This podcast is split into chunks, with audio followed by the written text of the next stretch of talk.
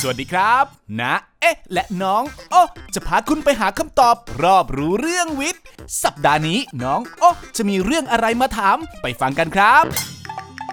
ว้าวว้าวว้าวว้าวน้องโอะรู้ไหมครับว่า หูของเรานั้นนอกจากทำหน้าที่ในการได้ยินแล้ว ยังมีหน้าที่ควบคุมการทรงตัวของเราด้วยนะครับ จริงหรือครับน้าเอ๊ะอ่าจริงครับ หูของเรามีผลต่อการทรงตัว เพราะมีอวัยวะเชื่อมต่อกับเส้นประสาทรับการทรงตัวของเรา โดยอวัยวะนี้จะอยู่ในส่วนหูชั้นใน เรียกว่า ศูนย์การทรงตัวนั่นเองล่ะครับ ถ้าอย่างนั้นผู้ที่บกพร่องทางการได้ยิน หรือคนหูหนวกก็ไม่สามารถทรงตัว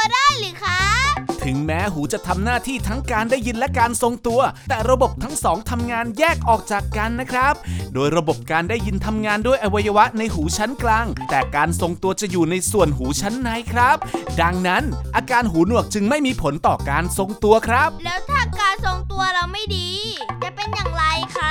อืม หากเกิดอาการผิดปกติที่ศูนย์การทรงตัว เราจะมีอาการโคลงเคลง เวียนหัว คลื่นไส้ อาเจียน หรือบ้านหมุน อาจเกิดจากการที่น้ำในหูไม่เท่ากัน หรือติดเชื้อในส่วนนั้นก็ได้ ควรรีบไปพบแพทย์นะครับ นอกจากนี้ถ้าความดันหรืออุณหภูมิน้ำในหูเปลี่ยน อย่างเวลาดำน้ำหรือการใช้ยาหยอดหูที่เย็น หรือใช้ยาบางตัว ก็ทำให้เกิดอาการบ้านหมุนชั่วคราวได้เช่นกันล่ะครับ เข้าใจแล้วครั ตาม เอ๊ะ ยังไงนะ สงสัยต้องสืบก่อนจะเงิบ ได้ตามช่องทางแฟนเพจ NSM Thailand หรือรับฟังได้ทาง YouTube NSM Thailand และ SoundCloud Podcast The Cube Podcast ทุกวันพุธเวลาเที่ยงตรงครับ